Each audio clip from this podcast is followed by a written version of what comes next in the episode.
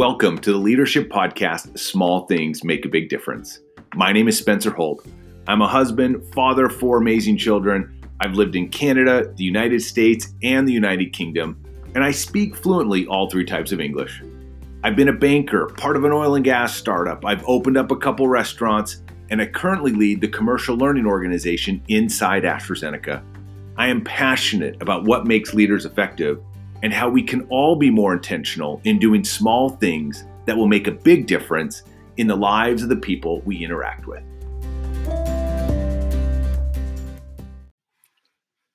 It's starting of July, and you might start to stop and think and say, How am I doing on the goals that I set in January? Some of you might be saying, Oh my gosh, maybe it's time that I start setting some goals. This week's episode I'm so excited to share because it talks about the power of setting goals and how that can help transform your career. It can transform you and it can really help the teams that you are leading. Before we begin, though, I thought I'd just share with you a couple interesting statistics from a study uh, at Harvard. The study shared that 73, 73% of people that make goals made it through their first week. 68% of people made it past two weeks, 58% of people made it past one month, and 45% of people made it past six months. So, what does this mean? Let's just take the US population, for example, of 323 million. It means that out of 200 million people, 27% of them didn't even make it through the first week. It also says that only 8% actually achieved their goals. That means that 184 million people are giving up. And so I'm hoping that this week, listening to Iskra Reic, she can help us really hone the craft of setting goals for yourself and helping others and the power that comes from achieving them or learning from the mistakes when we don't.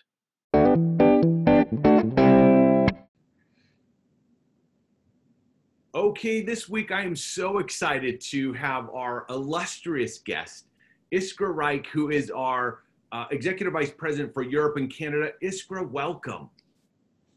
Hello, Spencer. Thanks for invite, and hello, everybody. Well, thank you for coming in. And Iskra, I think you've got a fascinating background. And so what I'd love for you to do is, if you would, just give us a really quick introduction about like who you are and and tell us a little bit something maybe that we don't know about you that uh, you know would kind of be fun to hear. Okay, so let me start with what you know about me. So, so I'm, I'm, I'm uh, I have a medical background. Uh, uh, I joined AstraZeneca a long, long time ago. I was very young when I started and I basically grew up as a, as a professional and as a person to some extent uh, together with the company. And I had a great opportunity and, and, and privilege to work in a different roles, uh, in a different geographies with a, with a great bunch of different people. So I started in my home uh, country of Croatia and I did a different uh, commercial roles from the sales, marketing, uh, general management, access across Central Eastern Europe in a different markets and also start up or some offices in the in the in the in the countries in, in that part of the of the Europe. Uh, I spent some time in the regional office. I was leading the specialty care for Central Eastern Europe and Middle East and Africa, and then I I, I spent a fantastic five years in in uh, in Russia in Moscow, uh, leading our Russia and then also Euro Eurasia team. And for last three years, uh, I'm uh, I'm I'm proudly uh, leading Euro- Europe and recently Europe and Canada team uh, in our journey to return to growth. But this is nothing new, I guess. Uh, so, so maybe one thing that uh, that uh, you didn't know about me, and people who, who work with me and who know me a, a bit better will know that I'm very well organized and very disciplined. And uh, this is uh, coming from the fact that I spent many years uh, of my life uh, as, a, as, a, as a ballet dancer. So I was I, I trained for uh, 14 years. Uh, and I think the kind of uh, ability to organize, multitask, and kind of you know discipline, and also make sure that you listen to the others where needed, uh, and and also kind of put the creativity in place when, need, uh, when needed is something that is coming um, that is coming from uh, from uh, from my ballet days. That I so I am that I love that. In fact, you know, you, you do podcasts like this, you never know. People are going to request for some some footage of you ballet dancing uh, in your younger years.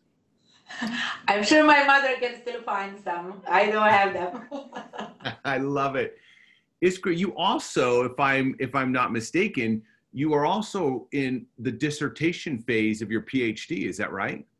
Yeah, that also comes with the ability to multitask and organize myself. Yes, uh, in for last three three and a half years, I'm uh, I'm working on the on the on the PhD on the dissertation on the with a topic that is very close to my heart and uh, very close to the environment uh, and the business we are in. So I'm looking at the at the relationship of the cultural intelligence in the in the expatriate and their performance. Obviously, kind of trying to understand how much our ability as a leader leaders to lead in the culture that is different from our own uh, impact positively or negatively our performance and how important it is for all of us that are operating outside of our home culture to be really aware of that and, and you know to, to make sure that we, uh, we we anticipate that rather than than get surprised. So, so cultural intelligence is one of the quite an interesting uh, uh, uh hot words if you want in the in the business uh, literature for last five or six years.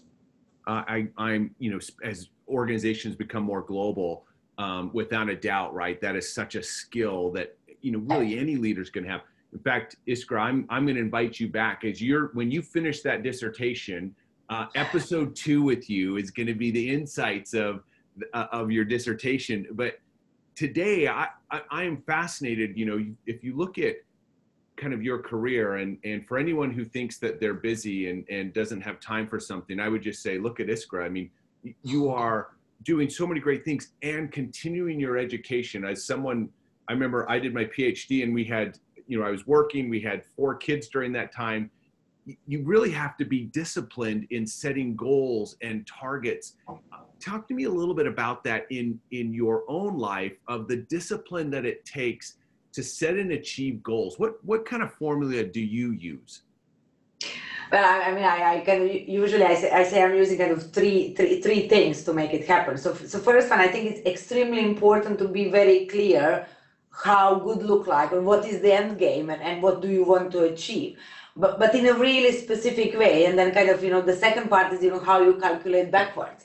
And i think it, it, you really need to be you know specific and precise if you want to make sure that you really understand what you need to do today or tomorrow uh, to be able to to to come uh, and reach uh, and reach the goal. And i think you can you can apply the similar uh, the similar logic when we are when we are setting our targets as a business. If I look at the Europe Canada leadership team, this is exactly you know how we do that. We know what the good look like in the end of the year, and then we make sure that we cover all the topics, but also the timelines backwards to be able to to to to to make that happen. And i think that this is the kind of the the way or the formula that you can apply more or less in in, in many different uh, parts of your life and you need to set the targets oh i really like that. And uh, and so and it sounds like you can use that not only in in your own life but for sure something that you've then used with the teams that you lead and and whether you're leading that team or involved in the team what does that look like when you're now just not you doing it but the what's the dimension or the complexity when you're bringing in 15 20 or maybe in your case thousands of people um, as you're leading larger and larger teams yeah, I think that the important piece and, and the, the, the reason why it is much more complicated is that you need obviously to make sure that everybody aligned and engaged and, and committed to the same uh, to the to the same uh, uh, goal, but also to the way how we will get to that goal. So I think that uh, obviously, I mean, uh, I, am doing that in my job with my leadership team, and, and then obviously they need to to buy into that because then they need to cascade to their teams, and that's how you get the kind of alignment of the of the broader organization. And therefore, it's extremely important to to to to have to bring people early enough, so kind of you know to to to bring everybody on board and make sure that you know you create the, the goal or the, the, the, the, the, vision of how good look like together. I mean, obviously some things are given and, and we are not, uh, we, we cannot make all the decision, but within the frame where we have the space to make a decision, I think it's important that each member of the team feel feels equally accountable and responsible for the goal with, that we set for ourselves. I personally believe that is the critical success factor of, of, of, of achieving it. I, I love that ensuring around that personal accountability. And I think oftentimes as leaders, what will happen is in your mind or in, in my mind, I can see this perfect execution, this perfect yeah. vision. Um, although it doesn't always translate. What happens when someone's not on board? Like, what does it look like when it gets a little bit messy? And how do you, as a leader, help someone else work through that? I think I, I mean I, I think it's first it, it's important to recognize that in, in on that on time. And I, I think it's always it's always important to understand why you know, I think that you know we, we live in the world that you know there is no perfect solution, and I think uh, we have leaders who who are very uh, very much able to speak up and to challenge and to disagree and to constructively constructively disagree and to make a proposal. So I think you, you really need to kind of make sure that the the, the, the understanding of the why and understanding of each one each member of the team is there. And in case it doesn't work, it doesn't work, you know, then we also have the, the, the ability to make a decision uh, as, a, as a team or at the end of the day, myself as a leader. Oh, I really like that. And, and, and I'm to, I'm to push a little harder here because I think uh, what makes these great podcasts so insightful is, is it, was there ever a time maybe where you've had to really kind of dig deep on, on a team goal and, had to have maybe a difficult conversation with somebody and what were some of the lessons that you learned where um, it, it wasn't the fun part of the goal. Oftentimes we celebrate the big success, but oftentimes there's a couple milestones where it was maybe really hard and you either self-doubted yourself or you really had to like push somebody that made you even feel uncomfortable, but ultimately led to the result. To the result. I'd love to get a little bit more insight around the hard part of that um, from your perspective. Yeah, I mean, I, I, think that's perfectly fair, a fair point. I mean, we all, each and every leader, I believe, had a good days and the bad days when it comes to kind of, you know, way how we reach the targets. And obviously, there are there are times when when you just didn't. And I think yes, there are tough discussions, but uh, again, I think that you know, setting the targets and, and having the understanding or what we what we believe we need to achieve is the first very important piece. Because if you do that in a good way, then each and every tough discussion at the end will still be easier because you can relate to what you all agree or sign off if you want to, to, to, to achieve. So therefore, I think that in, a, in the years or in the in the times where we do not achieve the targets and we, when we go through the difficulties and when we need to end up in a tough discussion i think in those moments it's even more important or more relevant to have a to have a proper setting the targets and alignment uh, uh, uh, within the team because then also the discussion can be easier. And you know, there are there are there are obviously uh, two important points here. I think we, we always as leaders need to support and coach and try to understand what went wrong and and not only for the sake of understanding who is guilty or what went wrong, but how we can avoid or how we can support the, the, uh, that person to avoid it next time. I think the learnings from the mistakes are the most important. And, and if I remember a few of my important uh, kind of big learnings in my career were all coming from failures. Usually we celebrate success and then hopefully we learn from the failures.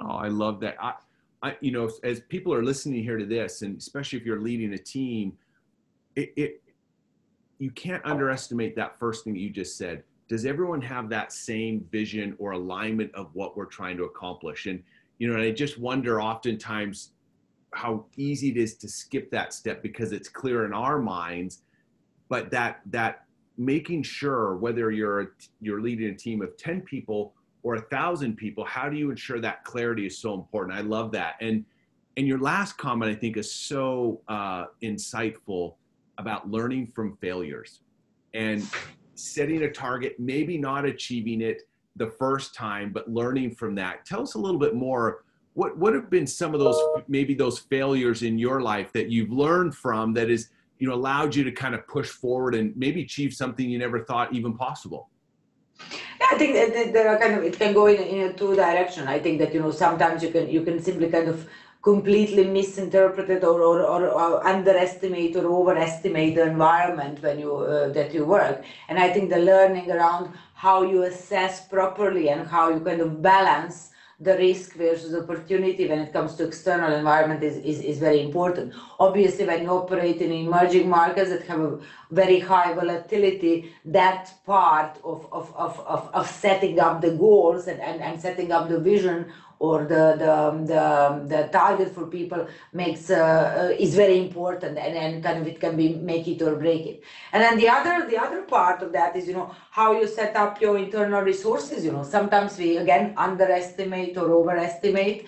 And i think that you know if you if you do not reach your target and you understand that the reasoning behind is linked with the internal business decisions and judgment calls when it comes to either resources or resource allocation or the, the level of the of the execution or even the strategy if you want. These are the then important learnings that you can bring and make sure that uh, you know you, you remember that and it doesn't happen next time. So you can do the proper benchmarking or proper assessment. Oh, i love that. It Thank sounds you. easy. It's easier to say than to do but yeah well and, and that is the truth. And i think what i love that you've done is I think, you know, if I, you know, in that quick recap of the history that you've had in your career, starting from the ballet days, is it is that process and that you it, you don't do the process once, but you're doing it over and over again in multiple environments, learning as you go, which I think what over time allows you maybe that it doesn't get easier in terms of the you know the process, but it gives you confidence that when you do the right process, it's going to work out. Yeah. Okay, I've got three, three very important questions before we close. Okay. The first one is about your ballet. So I'm I'm fascinated.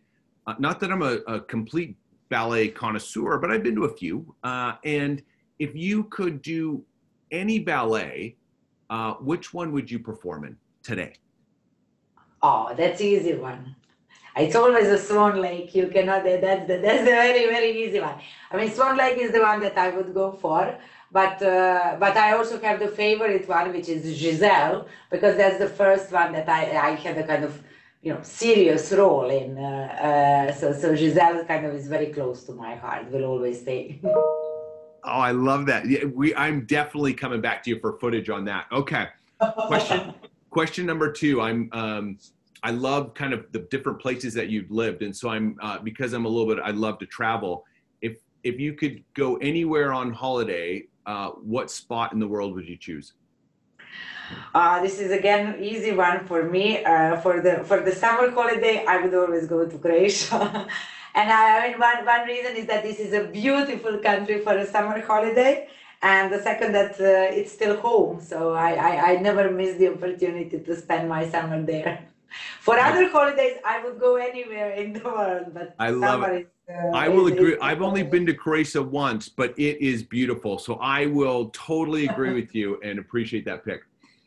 Um, okay, our, my final question for you is the podcast is called "Small Things Make a Big Difference," and and this is where we, we I'd love to get your insight. Is what is one small leadership habit that you do on a consistent basis that you believe yields a very big result in the teams that you lead and the communities that you serve in?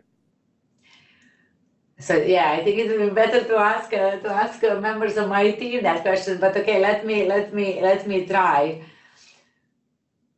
Well, I, think the one thing that I, I, really, really try to do every day uh, is that um, I'm trying to say something positive to people. So I'm trying to kind of, you know, make sure that there is this kind of positive note or, or a sense of optimism or uh, comfort that things will, will be fine. So I, I, I, try to do that every day in the office or wherever I am.